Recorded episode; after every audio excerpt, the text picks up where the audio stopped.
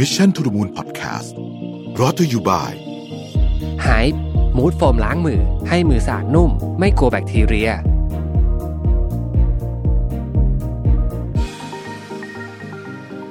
สวัสดีครับ ยินดีต้อนรับเข้าสู่ Mission to the Moon Podcast นะครับ คุณอยู่กับเราวิทานุสาหะครับ วันนี้จะมาชวนคุยเรื่องของน้องๆที่เพิ่งจบ นะครับหรือกำลังจะจบหรือว่าจบมาแล้ว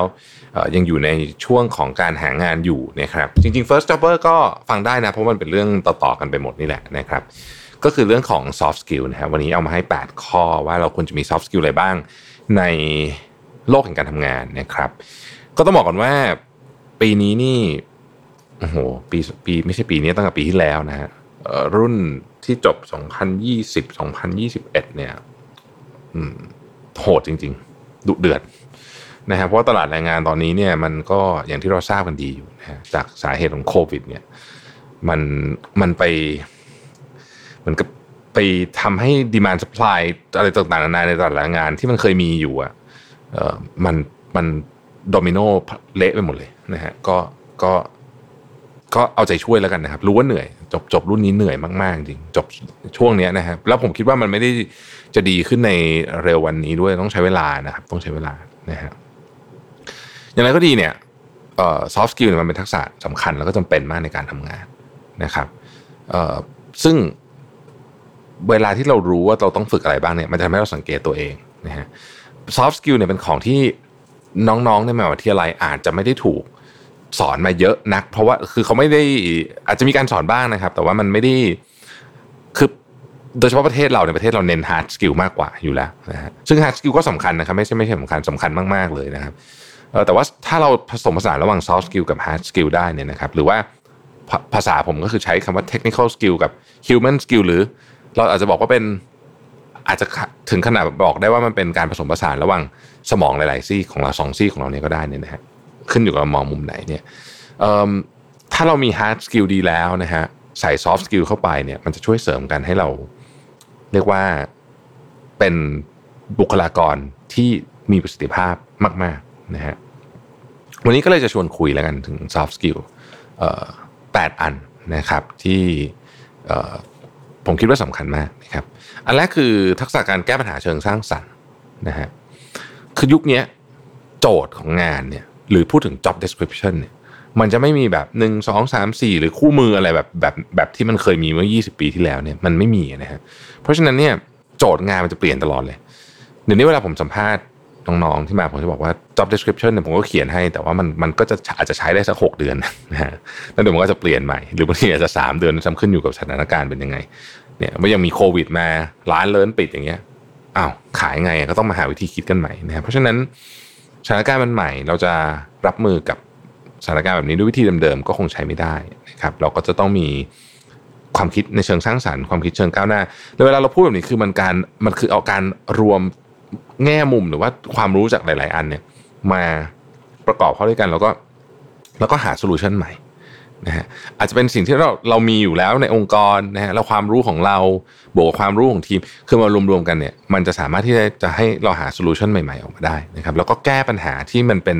ปัญหาที่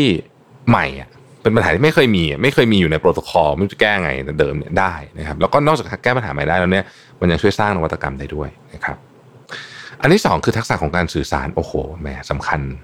สุดๆจริงๆนะครับยิ่งเราก้าวเข้าสู่ยุค automation มากขึ้นเท่าไหร่ ทักษะการสื่อสารเนี่ยมันจะยิ่งมีความสำคัญมากขึ้นเท่านั้น เพราะว่ามันจะมีงานบางส่วนที่ถูก automate หุ่นยนต์ทำนะฮะต้องมีบ้างแหละ แต่ว่าสิ่งที่เหลืออยู่คือ ก็จะมาดูว่าเอ๊ะคนคนนั้นเนี่ยเป็นส่วนหนึ่งที่ดีของทีมป่ะเวลาเราพูดคำว่าทักษะการสื่อสารนะจริง ๆ มันคือการเป็นส่วนหนึ่งที่ส่วนที่ดีของทีม นะเป็นทีมเพลเยอร์ที่ดี ซึ่งมีบทบาทสำคัญมาก เพราะในโลกการทำงานเนี่ยเราทำงานคนเดียวไม่ได้นะครับ ส่วนใหญ่แล้วกัน เราต้องทำงานกับมนุษย์คนอื่นนะครับ จะเยอะจะน้อยต้องมีนะฮะแล้วทักษะในการสื่อสารระหว่างเรากับมนุษย์คนอื่นเนี่ย มันจะพูดถึงสองเรื่องเป็นประเด็นสำคัญ ถ้าเราทักษะเราการสื่อสารเราดีเนี่ย เราจะมีความเข้าใจกันนะฮะระหว่างผู้ส่งสารและผู้รับสาร อีกอันหนึ่งจะมีความไว้เนื้อเชื่อใจกัน trust อะ โอ้ซึ่งมันสำคัญมากนะฮะเพราะถ้าไม่มีความเข้าใจไม่มีความไว้เนื้อเชื่อใจกันเนี่ยโอ้โห มันจะงานมันจะไม่เดินเลยมันจะวนไปวนมานะครับ ข้อที่ 3 คือทักษะในการจัดการเวลานะฮะซึ่งจริง ๆ เนี่ย อันนี้ก็ต้องบอกว่า ถ้าเราจัดการเวลาไม่ดีเนี่ยนะครับ มันจะส่งผลต่อแน่นอนต่องานของเรา แล้วมันก็จะส่งผลต่อทีมนะครับ สมมุติเราส่งงานไม่ทันทำไม่ทันช้าตลอด มันก็ไปส่งให้ โปรเจกต์ที่มันตามๆมามันช้าไปหมด เพราะฉะนั้นการจัดการตารางงานที่ดี รู้กำลังตัวเองว่าทำงานนี้ใช้กี่ชั่วโมง กี่นาทีจัดลำดับความสำคัญเป็นนะครับ งานงานมันทำไม่มีหมดหรอก แต่ว่างานสำคัญของวันนั้นต้องเสร็จอย่างเงี้ยนะฮะก็จะช่วยให้เราสามารถเป็นส่วนหนึ่งของทีม แล้วก็แล้วก็แล้วก็มี value กับองค์กรได้มากขึ้นด้วย แล้วมี value ตัวเองนะจริงๆคนที่จัดการเวลาได้ดีเนี่ยนะครับ จะมีความสุขด้วยเพราะว่าชีวิตเนี่ยจะไม่แบบ จะสามารถจัดการทุกอย่างได้ค่อนข้างลงตัวนะฮะเวลาที่เป็นเวลาพักผ่อนก็ได้พักผ่อนเวลาที่ทำงานก็ทำงานอะไรเงี้ยคือมันมันมีประสิทธิภาพว่างั้นเถอะนะครับ ข้อที่ 4 ก็คือเรื่องของ growth mindset นะฮะซึ่งคำนี้ผมก็เข้าใจแหละว่าโอ้ฟังแล้วมันโอ้พูดถึงก็ growth mindset แล้วแต่ว่าจริงๆ มันเป็นเรื่องที่ดีนะครับ growth mindset เนี่ยมันมันไม่ใช่ว่าเราอยากจะโตโตโตโตโตอย่างเดียวคือมันมันมันคือทัศนคติที่เปิดกว้างนะฮะ keyword คือคำว่าเปิดกว้าง เชื่อว่าตัวเราเองสามารถพัฒนาและเรียนรู้เพื่อที่จะเก่งขึ้นได้ ในขณะเดียวกันเราก็เชื่อว่าคนอื่นนะฮะก็เติบโตและเรียนรู้และเก่งขึ้นได้เช่นกัน เพราะฉะนั้นเราจะให้โอกาสทั้งตัวเองเราให้โอกาสทั้งคนอื่นด้วยนะครับคนประเภทนี้มักจะเป็นคนที่ไม่กลัวที่จะเปิดรับอะไรใหม่ๆนะครับชอบการเรียนรู้อะไรใหม่ตลอดเวลานะครับ และเมื่อเจอความผิดพลาดก็จะเรียนรู้จากความผิดพลาดนั้น แล้วก็นำมาพัฒนาตัวเองนะการมี growth mindset นี่ค่อนข้างสำคัญกับองค์กรใน ในช่วงเวลาแบบนี้ คือช่วงเวลาที่ปีหน้าแผนเป็นไงแผน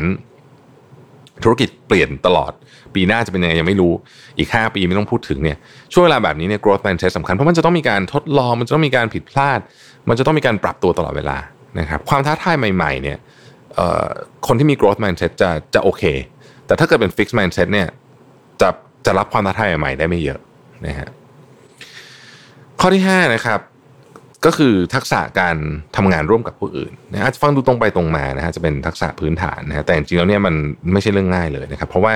การเข้าใจคนอื่นเนี่ยเป็นเรื่องที่เป็นทักษะที่ต้องฝึกนะครับ ถ้าเราเคยอ่านหนังสือประเภทพวกที่ให้ไปทำแบบบุคลิกภาพนะฮะหรือแบบอะไรต่างๆนะพวกนี้เนี่ยเราจะพบว่าคนทำงานมีวิธีการทำงานที่ไม่เหมือนกันเลย ผมยกตัวอย่างคู่หนึ่งแล้วกันที่ที่เป็นคู่คลาสสิกเลยเนี่ยนะฮะคือคนที่เป็นแบบนักฝัน แบบเห็นเป้าใหญ่ ๆ เห็นเป้าไกลๆใหญ่ๆ ระหว่างทางงงๆไม่เป็นไร แต่ว่าเฮ้ยเห็นอยากอยากไปแบบนี้ใหญ่ๆนะครับ ซึ่งก็จะมีคนประเภทเนี้ยอยู่ในองค์กรแน่นอนนะแล้วจะมีคนอีกประเภทหนึ่งที่จะไปไหนต้องการหลักฐานในชัดเจนก่อนคือมีตัวเลขมา support มีการวิเคราะห์ชัดเจนว่าแบบนี้หนึ่งสองสามสี่เลือก choice ที่หนึ่งเพราะอะไรมีข้อมูล support คือสองกลุ่มนี้เวลามาคุยกันเนี่ยนะฮะก็ไอ้คนทั้งสองกลุ่มนี้มันทุยจะชอบทะเลาะกันนะหรือมีความเห็นไม่ตรงกัน เพราะว่า เพราะว่า คนนึงรู้สึกว่าแบบโอ้โหจะเอาได้ตัวเลขหนาบางทีมันยังไม่มีตัวเลขหรอกมันก็ต้องเชื่อมั่นแล้วก็ลุยก่อน อีกฝั่งนึงก็แบบทำไมถึงละหลวมขนาดนี้ไม่ดูตัวเลขเราจะรู้ได้ไงว่าทางนี้เป็นทางที่ถูกต้องนะครับ เราก็ต้องเข้าใจว่าอันเนี้ยทั้งสองฝั่งมีข้อดีทั้งคู่ แต่ว่าเราต้องเข้าใจอีกฝั่งหนึ่งด้วย ไม่งั้นเราก็จะทำงานกับเขาโดยไม่สะดวกใจนะครับ หรือคนนึงเป็น extrovert คลาสสิกเลยเนี่ย อีกคนหนึ่งเป็น introvert อย่างเงี้ยเอ่อ introvert ต้องใช้เวลาในการคิด เพราะว่าเขาเป็นคนรอบคอบนะฮะ extrovert เนี่ยเวลามีใครถามแล้วก็ตอบสวนตอบสวนได้เลยเนี่ยถ้านั่งอยู่ในห้องประชุมด้วยกันคนที่เป็น extrovert จะรู้สึกว่าโหไอคนนั้นทำไมถามก็ไม่พูดอะนะฮะ introvert ก็จะแบบใจเย็นดิจะเอาอะไรนักหนา เพราะว่ามันต้องคิดต้องตกผลึกก่อนนะครับถ้าเราเข้าใจว่าสมมุติว่าเราเป็น extrovert แล้วเพื่อนเราเป็น introvert เนี่ย พื่อนร่วมงานเราเป็น introvert เราก็จะได้เข้าใจว่าอ๋อโอเค บางอย่างเนี่ยต้องให้เวลาเขาคิดนิดหนึ่งเพิ่งไปเร่งคำตอบเขามาก ก็จะไม่มีปัญหาในการทำงานกันนะฮะพวกนี้ก็คือการปรับตัวเรื่องความเข้าใจกันนั่นเองนะครับ ทักษะที่6ฮะก็คือทักษะแห่งความยืดหยุ่นนะนะฮะสถานการณ์โควิดเนี่ยบอกชัดเจนเลยว่าเฮ้ยอยู่ดีๆ คุณขายของอยู่ดีนะฮะตู้มถูกสั่งปิดทำไงอะนะฮะกลยุทธ์เป็นยังไง อันนี้คือเรื่องของความยืดหยุ่น นะครับนี่เป็นสาเหตุว่าทำไมองค์กรต่างๆ ต้องการคนที่ยืดหยุ่นมากๆ เพราะว่าสภาวะแวดล้อมเนี่ยมันจะมีแต่แบบเนี้ยในอนาคตมากขึ้น เรายังไม่รู้ว่าเราจะเจอกับ